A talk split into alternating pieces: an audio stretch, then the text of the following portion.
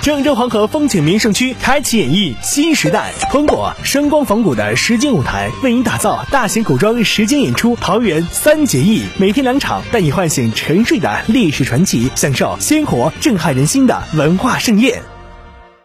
河南省招办发布二零一九年普通高校招生考生指南，六月二十五号零点起，可以通过网站查询县市区招办招生考试综合服务大厅、招生院校网站三种途径查询高考成绩。